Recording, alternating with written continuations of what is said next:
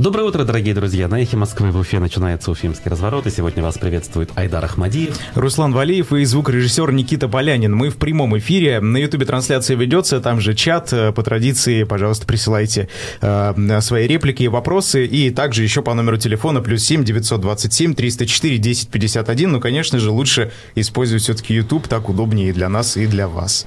Да, YouTube становится популярнее в этом смысле. Кстати, там работает э, функция добровольных пожертвований в адрес нашей редакции редакции. Если есть желание и возможность, также присоединяйтесь, оформляйте подписку. Там есть три варианта. Э, нажмете, если кнопочку «Спонсировать», разберетесь, там все очень просто. Вот, а мы сегодня почитаем прессу, мы послушаем фрагмент программы «Персонально ваш», поголосуем. И во второй части у нас э, будет гость. Э, поговорим на тему политики, демократии либер, либертарианство, я бы даже сказал, потому что это секретарь регионального отделения Либертарианской партии России Расул э, Мулатагиров с нами будет э, на прямой видеосвязи. Но в целом, кстати, я поговорил с, со своими знакомыми, мало кто знает вообще о существовании такой, такого отделения этой партии в Башкортостане. Ну вот есть, и эти э, люди довольно активно, э, значит, проявляют, там, высказывают свое мнение, участвуют во всяких митингах э, и так далее, в том числе и не в санкционированных. Да, но это будет после перерыва, а пока почитаем прессу. Несмотря на то, что главными событиями понедельника были высказывания Ради Хабирова на оперативке, на мой взгляд, а, и его поездка в Ишимбай, я начну с материала «Правды ПФО» о том, что Роснефть получила рекордную прибыль и оставила Башнефть в убытках. Э, таков заголовок «Правды ПФО». Значит, э, по итогам 2020 года прибыль Роснефти 147 миллиардов рублей, а убыток Башнефти 11 миллиардов рублей. И дальше цитата. Акционеры Роснефти получат дивиденды за 2020 год, а акционерам Башнефти нефти, среди которых правительство Башкортостана с пакетом в 25% дивиденды платить не из чего. Компания, обеспечивающая до третьей экономики республики, получила годовой убыток, возможно, впервые в своей истории. Никогда Башнефть принадлежала Башкортостану, никогда входила в состав АФК-системы, ее годовые результаты не были столь, столь плачевными, как по итогам завершившегося года. Конечно, 2020 год был сложным для нефтяной отрасли, но вряд ли это может оправдать убыточность Башнефти в условиях прибыльности контролирующей ее Роснефти делает вывод автор материала, ну, видимо, это Андрей Иванов, да, а, и дальше а, сравниваются отчеты этой компании, и, точнее, обеих компаний по российским стандартам финансовой отчетности с, а, с международными стандартами, и там, и там Роснефть показывает прибыль. У нее, кстати, тоже эта прибыль упала, но если говорить о Башнефти, то совершенно плачевная ситуация, потому что не просто прибыль упала, но и большие минуса, в результате чего делает прогноз издания, мы дивидендов в этом году никаких не получим по итогам прошлого года года. Угу. Вот так. А, ну что ж, э, следующий материал э, про Уфу. Дьявол в деталях. Кому и зачем нужно слияние двух ведущих вузов Башкирии. А, ну тут, э, как Рари Хабиров, глава Башкирии, вчера на оперативном совещании в правительстве выразился, усколобые люди, которые, значит, провоцируют и выступают против объединения университетов. Ну, видимо, Ради Хабиров знает лучше. А, в материале про Уфу Рамиль Рахматов, обозреватель издания, и Руслан Хисамудинов, это бывший ректор Уфимского государственного проректор, простите, авиационно-технического университета, поговорили, и вот что Руслан Асхатович говорит. А, на вопрос, отвечает на вопрос журналиста Рамиля Рахматова, почему действующие ректоры этих университетов никак не реагируют на ситуацию, ну или слабо реагируют. Что он говорит? Первый ответ, который напрашивается, это то, что люди, которые уже ушли из административной среды университетов, чувствуют себя гораздо более свободными.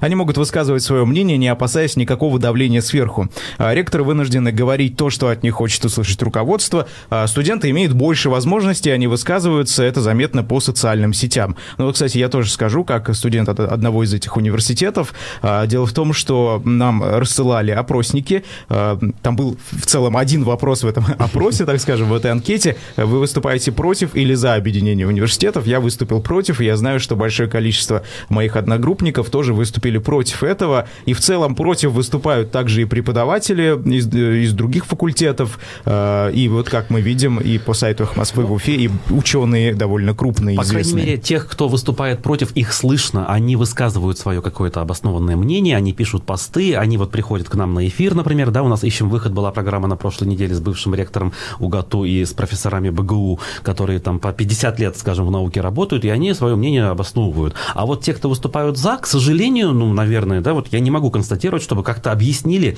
вразумительно, почему это нужно. Вот кроме этой мысли о основной, которую глава республики говорит, что нам это нужно, чтобы успеть вот э, оказаться вот в этой лодке развития там науки, то мы должны это сделать.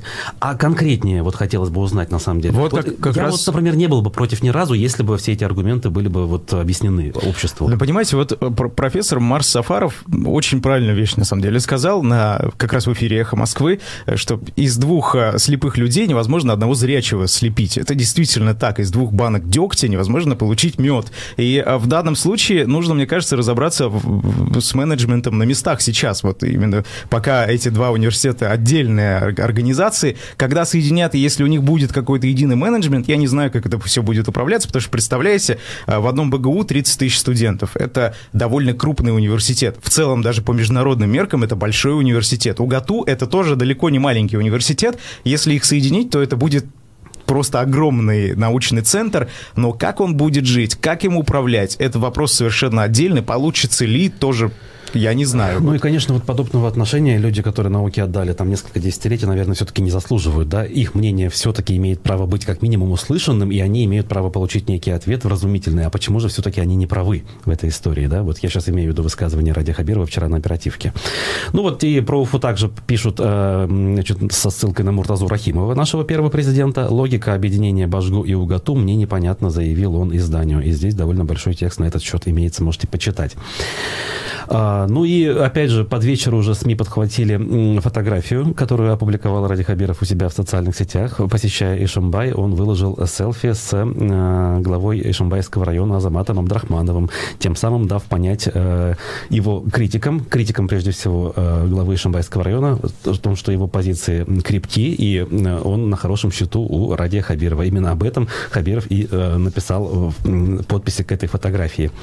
Оценили это все, конечно, неоднозначно. Я попытался комментарии почитать в Инстаграме, в Фейсбуке. Э, общество разделилось, по крайней мере, те комментарии, которые там вот были на тот момент, потому что я еще читал, что якобы их удаляют. Э, я сам этот, этого не видел, и критические записи там были при мне. Вот. Но вот э, оценить по количеству, каких больше, наверное, достоверно все-таки нельзя, хотя критики там было достаточно. Ну, это очень хороший пример, как власти увеличить пропасть между ей и народом. Потому что ну, мне просто непонятны вот такие многоходовочки, так скажем. Зачем? Да, кто-то оценивает, что это наоборот последовательность, да, то есть э, Ради Хабиров изначально взял э, линию защиты Абдрахманова, его показывает всем своим, э, в том числе недоброжелателям, что смотрите, если я сказал, я продолжаю гнуть эту линию, несмотря на то, что эта линия непопулярна. И вот с точки зрения политологии этот подход, ну, скажем, имеет место быть, да, его многие поддерживают и считают, что это нормальная позиция. Вообще, конечно, вопрос спорный, наверняка мы еще будем его не раз обсуждать с нашими гостями программы Соответствует ли это принципам демократии, это, конечно, отдельный вопрос. А, но в целом, как можно говорить о демократии, когда ее нет.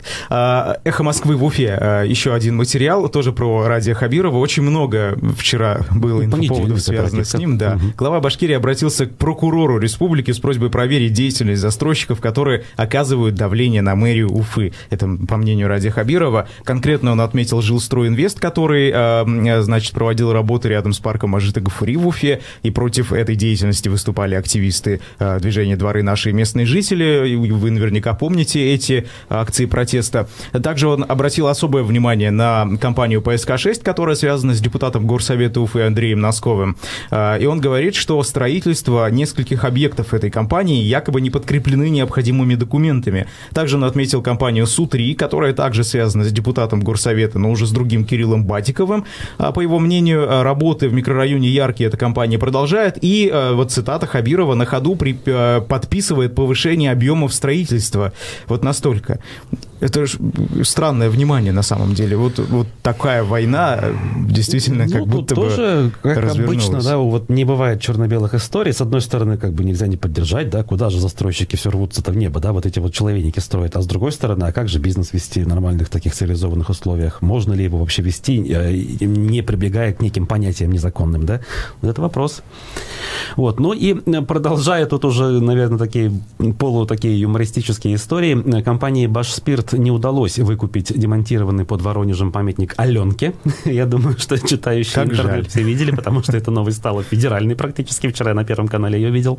Э, «Башспирт» участвовала в этом конкурсе, аукционе, который объявили значит, власти Воронежа, которым не понравился, ну, не только властям, да, многим не понравился этот памятник Аленке, символу там местной деревни.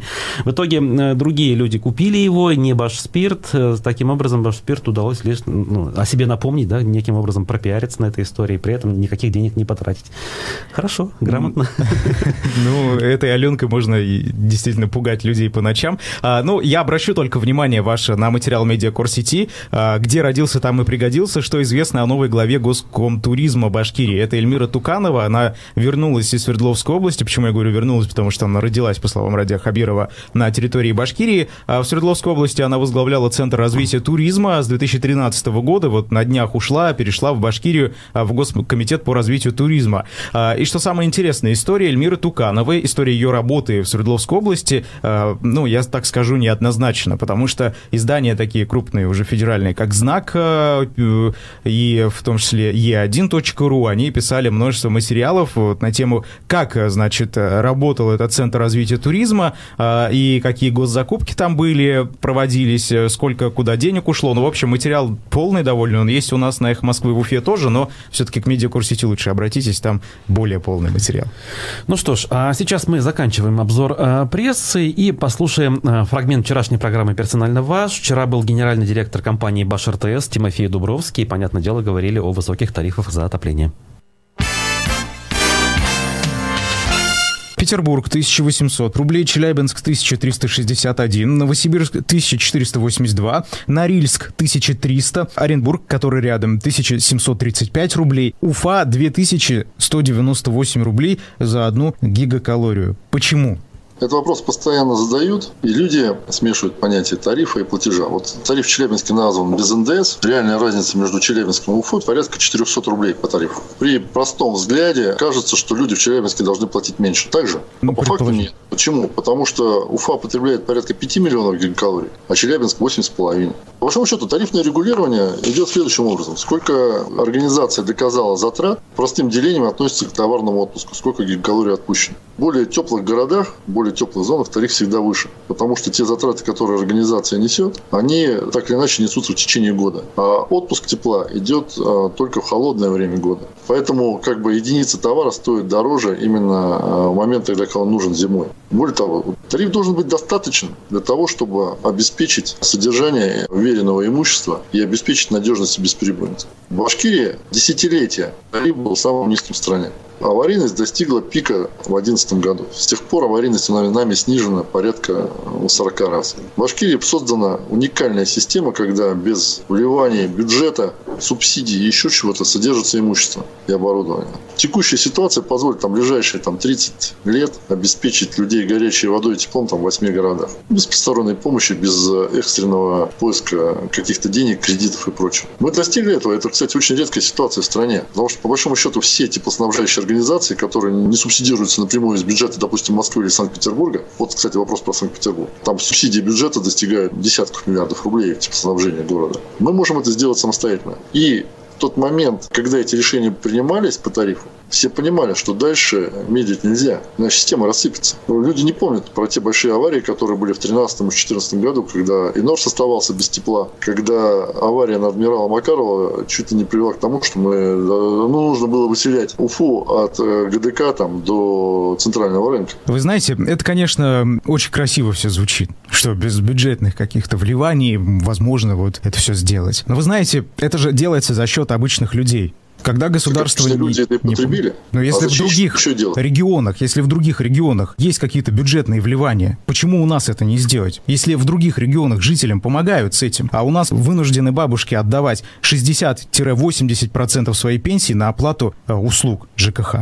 Есть два региона в стране, о которых я знаю, где бюджет реально помогает. Это Москва и Санкт-Петербург. В других регионах это просто не делается. Программа ремонтов не исполняется или исполняется в минимальном размере. Те аварии, которые происходят по всей стране, в новостях о них постоянно сообщают, что в Поволжье, что в Новосибирске, что там вот недавно было в Воронеже, кстати, в том же Оренбурге. Говорят о том, что в тот момент, когда у людей становится холодно в квартире, ну, это же не страшилка. Действительно, вот у нас была авария недавно в Уфе, 32 дома попали под отключение. В этот момент хочется отдать много, что, чтобы было тепло, а это физически невозможно обеспечить. В Башкирии была большая авария в 70-х годах, когда город Кумертау был полностью заморожен. И тогда потребовались все ресурсы Советского Союза для того, чтобы э, восстановить теплоснабжение Кумертау. Это яркий пример того, что бывает, когда происходят большие аварии. И в этот момент, в этот момент никто не думает о цене вопроса. В этот момент надо решать текущую проблему прямо сейчас. То есть это проблема да. фактически государства, властей, правильно? Они выделяют это деньги, проблема, но ничего не работает. Это проблема воли власти, потому что бюджеты не в состоянии нести эти издержки. Кстати, это несправедливо, потому что бюджетные деньги должны тратиться на всех, а не только на конкретных людей, которые живут в конкретной зоне теплоснабжения. Если люди потребляют ресурс, они сами должны должны его оплатить. Чтобы снизить платежи, необходимо экономить, необходимо проводить энергосберегающие мероприятия. Это замкнутый круг. Надо заботиться о том имуществе, которое есть у людей, об общедомовом имуществе. Мы все считаем то, что твое это внутри твоей квартиры, а твое это то, что полностью дом многоквартирный. Это общее имущество. И об этом надо заботиться. Это был гость вчерашней программы «Персонально ваш» Тимофей Дубровский, генеральный директор компании «Баш РТС». Более подробно вы можете послушать в полной версии эфира у нас на Ютубе, в Телеграме, в Инстаграме и во всех социальных сетях. Ну и на сайте, конечно же, тоже. Подкасты подкаста. Угу. Важная, очень а, интересная возможность. Ну что ж, э, у нас интерактивная часть. Э, вот на, на какую тему поголосуем. Депутат Госдумы от Башкирии Иван Сухарев предложил ввести акциз на сахаросодержащие напитки.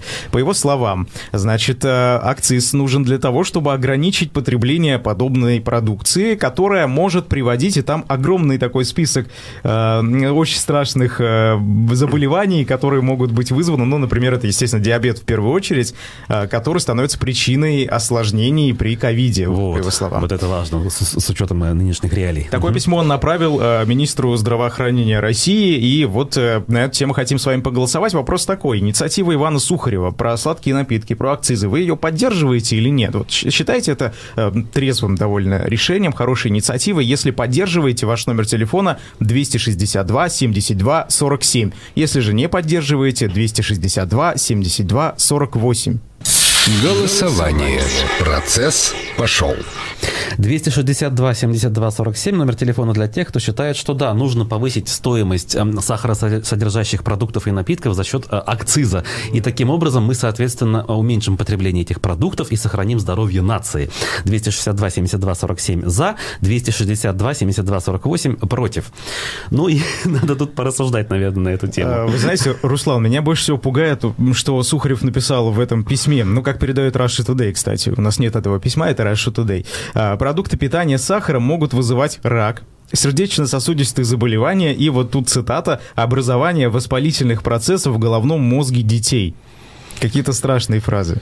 Ой, к сожалению, вся эта история, а, вот, э, точнее, напрашивается вывод э, благодаря всей этой истории, что вот депутатам на фоне того, что, в общем, ничего такого здравого сделать э, они не могут и не хотят, может быть, даже, да, хотя, скорее всего, в данном случае и не могут, и не хотят одновременно, да. Вы имеете, вы имеете в виду политические инициативы какие-то? Да, конечно. То есть Дума вынуждена принимать все вот эти вот жесткие законы, которых пачку она приняла, например, в декабре.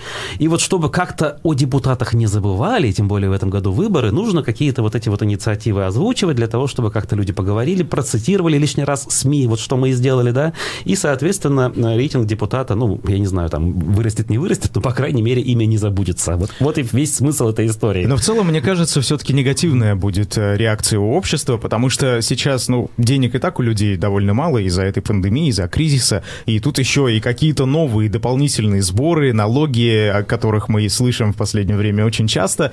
Э, мне кажется, это не не, не своевременны очень. Да, и вообще я как человек, который против каких-либо жестких э, мер, против чего бы то ни было, каких-либо ограничений, я сторонник того, чтобы люди сами все-таки оценивали свои возможности и свои риски и принимали, соответственно, решения и касательно выхода, например, на несанкционированную акцию, и касательно употребления в пищу тех или иных продуктов, алкогольных или неалкогольных. То есть этот человек, это его жизнь, это его ответственность, и никакие акцизы здесь не нужны, потому что государство, в принципе, должно зарабатывать другими способами, что, что не очень хорошо получается, судя по всему. Поддерживаете дополнительные сборы на сахаросодержащие продукты или нет, которые предложил Иван Сухарев, депутат Госдумы от Башкирии? Если да, 262 72 47, нет, не поддерживаете, 262 72 48. Ну что ж, давайте еще секунд 10 поголосуем, звоните, пожалуйста, очень много голосов, э, интересный результат, ну, вполне, конечно, для меня лично ожидаемый. А, я проголосовал против, а вы, Бруслан, вот, ну, я тоже все-таки тоже против. против. Ну, не разделилось у нас мнение. Ну что ж, результат такой, 13% человек поддержало бы, и остальные 87% выступили э, против. Мы уходим на федеральные региональные новости, вернемся во второй половине часа с гостем. Продолжаем прямой эфир Уфимского разворота. На эхе Москвы в Уфе сегодня у микрофона Айдар Ахмадиев, Руслан Валиев, а также Никита Полянин за звукорежиссерским пультом. У нас прямая трансляция ведется в FM-диапазоне и в Ютубе. Там есть чат, можете общаться между собой, писать реплики и вопросы нам и нашему гостю.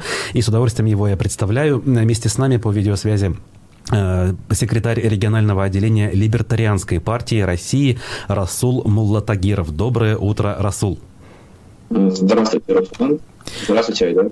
Э, доброе утро. Э, знаете, вот первый вопрос такой. Э, дело в том, что, как я уже говорил в начале эфира, мои знакомые, с которыми я успел поговорить, не знают о существовании вообще в целом либо отделения Башкортостанского либертарианской партии, либо в целом о либертарианской партии как таковой, потому что партия, насколько я знаю, не зарегистрирована, и попытки какие-то предпринимались. Да, давайте вот с этого начнем. Что это за идеология, во-первых, и какие цели преследуют активисты партии, сторонники? Спасибо. Хороший вопрос. Да, совершенно для меня не новость о том, что существование такой партии, наверное, знает не такой широкий круг лиц.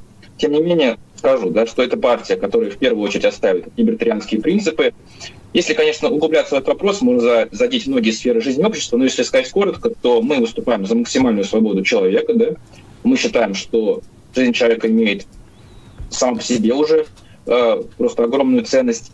И если еще чуть более, так сказать, коротко и тезисно, среди основных моментов, которые нужно просто подчеркнуть для всех, всех людей, которые впервые столкнулись с этим словом, по сути, главный вектор, он э, в том, чтобы придать человеку абсолютную самостоятельность во всех сферах жизни общества. И в первую очередь это касается того, чтобы как можно меньше государства было э, в, ну, во всех этих сферах. Мы говорим, как бы наш девиз прост, как бы чем меньше государства, меньше государства, больше свободы. Вот. А касательно регионального отделения, о котором вы сказали, да, наверное, не так много людей о нем пока еще знают. Где-то в Москве или Петербурге, наверное, движение либертарианцев имеет чуть большую известность.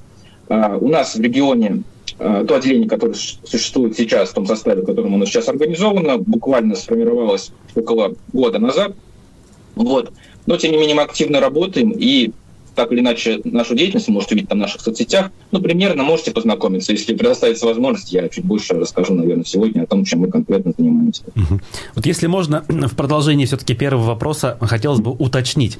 Те принципы, э, по сути, либерального общества, которые вы озвучили, они свойственны многим э, партиям демократического толка. Э, не знаю, у нас есть Парнас партия, да, такая. Есть то же самое Яблоко, в конце концов, одна из классических партий. Есть Алексей Навальный с его сторонниками. Вы чем отличаетесь от них? И кому из перечисленных вы ближе или никому не ближе?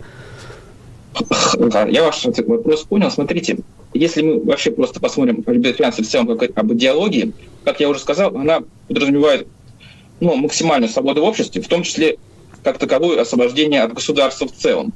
То есть, если мы посмотрим на какие-то из других идеологий, да, они вот такой вектор прям, да, о том, чтобы государство как-то его влияние минимизировать в обществе, они вот прямо так явно не задают. Если мы посмотрим именно на либертарианство, то оно также ответвляется на две на два таких больших направления, да, от них называем анархокапиталистами. Это люди, которые полностью вообще а, против вообще существования государства в каком-либо виде. То есть просто полная анархия частной собственности. И есть так называемые минархисты, которые выступают за то, чтобы в обществе в каком-то ну, минимальном виде, например, существовало государство, возможно, это предоставление каких-то ну, базовых институтов, да, с которыми мы сегодня там, имеем так иначе дело, там, например, полиция, суды, ну, и все. Возможно, даже сильно дальше не надо, да, то есть вот что-то самое базовое, без чего как бы может быть, вот вообще рядовому обычному человеку трудно прям представить общество. Но, например, регуляция там, каких-то сфер экономики и так далее, там, пенсии тех же самых, об этом уже речь не идет. Анархисты выступают, например, ну, в большинстве своем как бы против уже регулирования дополнительных сфер жизни общества. То есть вот эти идеологии, вот эту идею мы постараемся привнести в общество и рассказать о ней как можно большему количеству человек. А, ну, как реализация подобного возможно в, современном мире? Просто ну, я не представляю себе общество без социальных каких-то гарантий, в том числе мы же понимаем, что э, необходимость для многих да, людей. И добавлю к этому вопросу, существует ли государство в мире, которое максимальным образом приближено к этой э, модели? Да, отвечая на первый вопрос, что касается социальной программы, да, я так понимаю, вопрос об этом, да, в том числе. То есть, если, например, нет государства, кто будет заниматься вопросом бедных людей? Смотрите, либертарианцы, да, они как бы тоже не людоеды. Разумеется, мы прекрасно понимаем, что есть всегда какие-то незащищенные свои общества.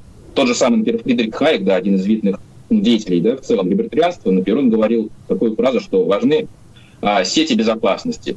То есть, да, как бы всегда какая-то помощь таким малообеспеченным группам населения, она возможна, да, и это, в принципе, отчасти, как бы, да, соприкасается с минархизмом, о котором я говорил. То есть, да, может быть какое-то минимальное государство, да, которое так или иначе будет заниматься тем, что, ну, в какой-то мере будут в какой-то бюджет поступать, например, платежи, да, ну, сходные с налогами или с чем-то подобным, да, и, и они будут, ну, каким-то образом поддерживать такие группы населения.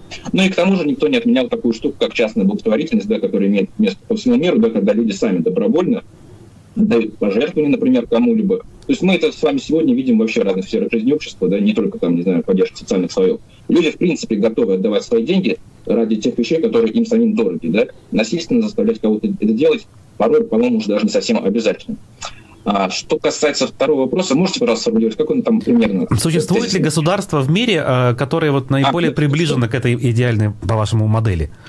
Ну да, сегодня как бы ни для кого не секрет, нету как бы все равно либертарианского государства там полностью в мире, да, но, на мой взгляд, наиболее приближенной к этой модели является ну, Швейцария с ее кантонами, да, где, например, население устроено таким образом, что есть много разных так называемых районов кантонов, да, вот, и штаты есть в США, да, Э, Соединенные Штаты Америки. Да, разумеется, тоже не либертарианство, но что-то близкое к этому. Э, что свойственно для либертарианства, это то, когда люди сами могут выбирать, по каким принципам они живут. А почему я привел пример Швейцарию, Швейцарию и США, потому что там у нас много штатов с разными, мы прекрасно знаем, законами, да, и, в принципе, люди не угнетены каким-то таким прям вот всеобъемлющим общим аппаратом, да, э, какими-то правилами, по которым они должны жить а вот вправе выбрать, да, например, территорию, на которых какие-то правила более или менее устраивают. Да? Ну, например, даже, допустим, э, одни из последних новостей есть даже в США штат сейчас, Орегон, где частично декриминализированы тяжелые наркотики. Да? То есть, в принципе, человек, для которого свойственно такое восприятие мира, вполне себе может э, переехать в такой штат, например. Вы думаете, для сегодняшней России это реализуемая задача? Ну, вот такая модель, точнее. А, смотрите, Разумеется, это э, вещь, которая предполагает, наверное, не одно, не одно поколение, наверное, должно прожить, да, чтобы мы к этому в итоге пришли. Но вещь реализуема в том плане, что мы можем так или иначе двигаться в этом направлении. Да, у нас есть, например, программа нашей партии, которая так иначе развивает постепенный такой, может быть, долгий, плавный, но переход а, к этому как бы э, к этому устройству общества, да, если, например, посмотрим на программу нашей партии, там, она там не является, там, не знаю, она капиталистической, она больше, ее можно назвать минархи, минархистской. Можно двигаться, но, разумеется, мы против каких-то революций, мы против плавного изменения общества путем реформ. Хорошо. Какую конкретно вы деятельность ведете, имеется в виду наше республиканское отделение сегодня? А наше республиканское отделение, смотрите, я просто пользуюсь случаем, наверное, прорекламирую, например, наши соцсети, например, в Инстаграме можете подписаться на ЛПР, нижнее подчеркивание РБ, и там, в принципе, наша хронологическая, наша деятельность в хронологическом порядке, которая у нас велась, вот можно проследить. Например, мы из наших акций, например, участвовали часто в различных пикетах, да, в поддержку, например, того же самого Алексея Навального в августе, предположим, да, когда его отравили. А мы участвовали Э, пакета против антиконституционных поправок, старались как можно большему количеству людей рассказать об этом. Вот. Из также э, из другой деятельности мы участвовали, член нашего отделения, в наблюдении за выборами. В частности, э, это было в Нефтекамске летом прошлого года, а также вот в Екатеринбурге совсем недавно. Э, член нашего отделения также туда ездил и э, помог там провести наблюдение. Из другой э, деятельности могу также сообщить, что однажды у нас была попытка организации митинга, который мы, получается, попытались организовать, но нам, разумеется, отказали в его согласовании, как обычно бывает. Но он приручался тоже к антиконституционным поправкам. Вот. И что еще могу сказать? Ну, например, в сфере последних событий, да, разумеется, мы тоже член нашего отделения не остается в стороне от э, акций протеста мирных, которые сейчас происходят. И так или иначе тоже принимать свое участие Скажите, а вот э, э, учитывая, что любая партия, любая политическая сила как бы должна своей целью ставить э, борьбу за власть, вы готовы ли в период выборов объединяться с какой-либо демократической силой для того, чтобы сообща пройти в тот или иной парламент? Ведь мы же особо иллюзии, наверное, с вами не питаем, что ваша партия может быть там зарегистрирована, попадет в бюллетень и окажется в Думе, например. Да, конечно, мы с вами прекрасно понимаем, что в ближайшее время а, мы, как бы, хочу сказать сразу, наша партия несколько раз предпринимала попытку официально зарегистрироваться. Мы подавали документы в Минюст, и четыре раза, и все четыре раза нам отказывали регистрации. Как правило, основанием для этих отказов являлась просто какая-то формальная причина. Минюст находил какие-то ошибки, да, например, точка не там, запятая не там, в общем-то, по тем же самым причинам, например, отказывали э, регистрации партии Алексея Навального. Да, как мы знаем, его партия тоже не, не зарегистрирована. Попытки регистрации нами предпринимались с 2013 года. Да, разумеется, мы стараемся делать все, наш, все возможное с нашей стороны, да, чтобы действовать в рамках правового поля. Да. Государство так или иначе вставляет нам палки в колеса, но тем не менее мы не останавливаем нашу деятельность и все равно действуем. Вопрос объединения с другими силами – да, конечно, мы рассматриваем такую возможность. Мы считаем, что сегодня наше общество оно устроено таким образом, что нет пока смысла, но вообще нет никакого смысла там делиться там какой-то там идеологией, да, как, там либертарианец, там, не знаю, социалист, там, не знаю, демократ, совершенно никакой разницы пока сейчас нет. У нас есть какая-то общая задача, которую мы должны скоординированно постараться все вместе решить. Ну, примером, например, этому является то, что э, мы, например, в настоящее время так или иначе открыто поддерживаем штаб Навального э, в Уфе не знаю, ни, по-моему, на мой взгляд, ни одна партия, да, не знаю, насколько мне это известно, настолько открыто, да, не участвует там в митингах, те же самые, которые участвовали. Например, лично я флагов не видел, ни КПРФ, ни ЛДПР, сколько фотографий не смотрел а, в интернете вот за последнее время. А как же яблоко? Опять же, мы видим, что там есть да, люди, которые действительно да, высказываются открыто. Яблоко, да, не упомянул, да, яблоко это немножко да, другая, разумеется, ситуация, да, мы Э, лично у нас пока просто нашего отделения не было возможности посотрудничать с Яблоком прямо вот прямо вот так в каком-то таком масштабном вопросе. Скажу лишь, что однажды они нам помогли с наблюдением на выборах, да, организовали так или иначе. Ну вот, дали, э, точно не знаю, какой документ, по-моему, пресс-карту, либо что-то другое а нашему эм, нашему наблюдателю, который участвовал в Нефтекамске. То есть какое сотрудничество у нас, разумеется, есть. А в целом, как бы, да, по России э, участие каких-либо процессах да, политических наших однопартийцев с какими-то представителями Яблока, да, оно имеется. Разумеется, такое сотрудничество есть. Хорошо. Как, например, с городскими проектами, например, допустим. Вот знаете, мне, мне просто интересны ваши шаги, вот как вы там планируете реформировать и так далее. Вот возьмем э, сегодняшнюю Башкирию, ну или Россию, если так легче будет. А, что необходимо в первую очередь сделать, э, по вашему взгляду, по вашему мнению? Ну, я так понимаю, ваш вопрос можно сформулировать так, да, допустим, вот ребром, да, если завтра Либертарианская партия России у власти, да, что мы первое ну, сделаем? Ну, допустим, да, да. Ну, смотрите, как бы, да, вот что как бы сразу приходит в голову. Ну, разумеется, вы можете там прочитать программу нашей партии, да, но она как бы большая, да, и, наверное, смысла сейчас о ней говорить большого нету, там очень много разных пунктов. Но как вот вопрос, как бы сегодня надо задавать что таким образом, смотря то, что сейчас вокруг нас происходит, да, злободневность сегодняшнего там времени надо учитывать. Ну и, разумеется, мы бы в первую очередь, я уверен, инициировали реформу всего судебного корпуса. Я думаю, никого из нас не устраивает то, как сейчас устроена судебная система в России. Второе, что мне приходит в голову, скорее всего, ну, не скорее всего, а точно, мы бы выступали за как можно большую дерегуляцию бизнеса, да, чтобы, например, было как можно барьеров на пути э, индивидуального предпринимателя, какого-то частника, заниматься каким-либо делом, как можно меньше ненужных лицензий, чтобы как можно было проще, как можно было быстрее у каждого человека была возможность организовать какой-то ИП, да, вот, чтобы буквально это можно было сделать за один день. Ну и, наверное, именно в вопросе касательно как России в целом, как и Башкортостана в частности, мы бы выступали за углубление процесса федерализации, мы бы, я уверен, выступали за налоговую реформу, делали все возможное, чтобы была система такая, что налоги остаются внутри региона, а в республике, вот, ну, вот как-то так вот. Вы знаете, мне просто не совсем понятна идеология ваша, потому что вы говорите минимальное присутствие государства в обществе, но при этом одним из условий э, как раз нормальной э, работы вот этой государственной системы является сильная центральная власть. Ну, это, конечно, естественно, золотая середина, да, это и не авторитаризм, и не э, просто какое-то, значит, э, там, э, знаете, лидерство определенных э, группировок. Вот как вы относитесь к центральной власти, как какой она должна быть, на ваш взгляд, в соответствии с вашей идеологией? Да, в соответствии с нашей идеологией. Смотрите, ну, вот, наверное, даже здесь можно продолжить еще ответ на предыдущий вопрос. Да, я сказал о налогах, например, да, о максимальной федерализации, за которую бы мы выступали. Также, разумеется, мы бы выступали за то, чтобы жители регионов имели прямое влияние да, на тех людей, которые выбирают свою местную власть, чтобы, например, они не назначались из центра, да, там по указке свыше, а выбирались здесь, на местах, имели какой-то авторитет у людей, да, и люди бы сами за них голосовали. То есть просто в текущей ситуации, да, которую мы имеем, вот просто, если вы меня просите там, да, бросить камень в огород центральной власти, да, например, меня не устраивает лично вот то, что мы с вами фактически получаем э, указку сверху, и мы не имеем никакого шанса повлиять там на исход выборов, допустим. Да? Нет, точнее, мы имеем, мы об этом, может, сегодня поговорим. Вот, но вот это, например, мне не нравится в текущем устройстве России. Ну и, разумеется, я считаю, что в целом никакой центр или никакой либо другой регион, он не должен диктовать свои какие-то условия так, как нужно жить другому региону.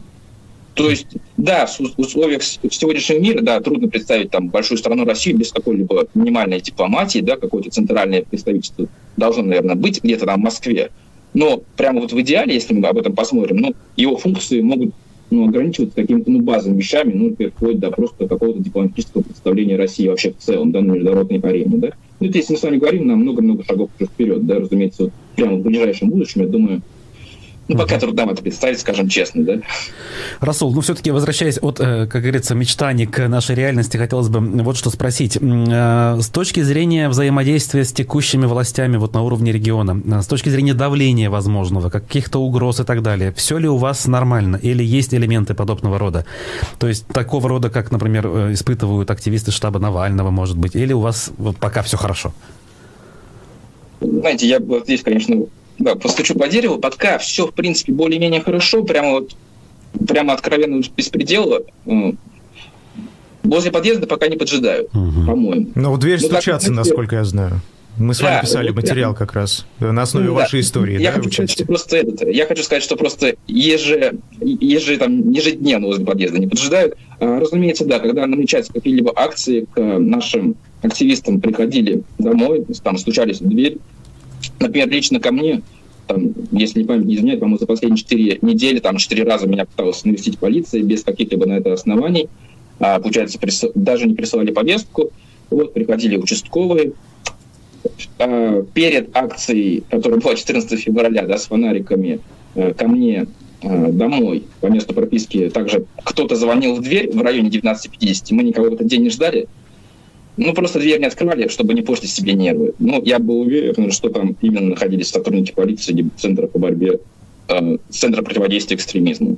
То есть они на полном серьезе хотели не позволить вам выйти во двор с фонариком, если можно предположить. Ну, да, вот я просто так сказал, да, я просто, у меня нет стопроцентных оснований предполагать, что это были именно они, но я уверен, что это были они, да, я думаю, что они хотели либо запугать, либо э, вручить мне какой-то документ, э, в котором было бы написано что-то вроде предупреждение о недопустимости нарушения закона, ну, либо что-то типа того. Хорошо, спасибо большое. Расул Мулатагиров с нами был на прямой видеосвязи со студией, секретарь регионального отделения Либертарианской партии России. А, вот такое отделение есть. Мне лично было интересно послушать, э, как, какая идеология, вот какие предложения есть реальные, да, э, как, значит, развивать наше общество. Так что, так друзья, если вы пока не определились с политической силой, которую вы хотите поддержать или к которой присоединиться, вот э, один из дополнительных вариантов, Но, о котором, возможно, вы ничего не знали. Нужно критически мыслить при этом выборе. Это конечно, очень, это конечно. очень важно. А, ну что ж, меня зовут Айдар Ахмадиев, Руслан Валиев вместе со мной сегодня вел этот эфир, звукорежиссер Никита Полянин. Всем хорошего дня и до свидания. До встречи.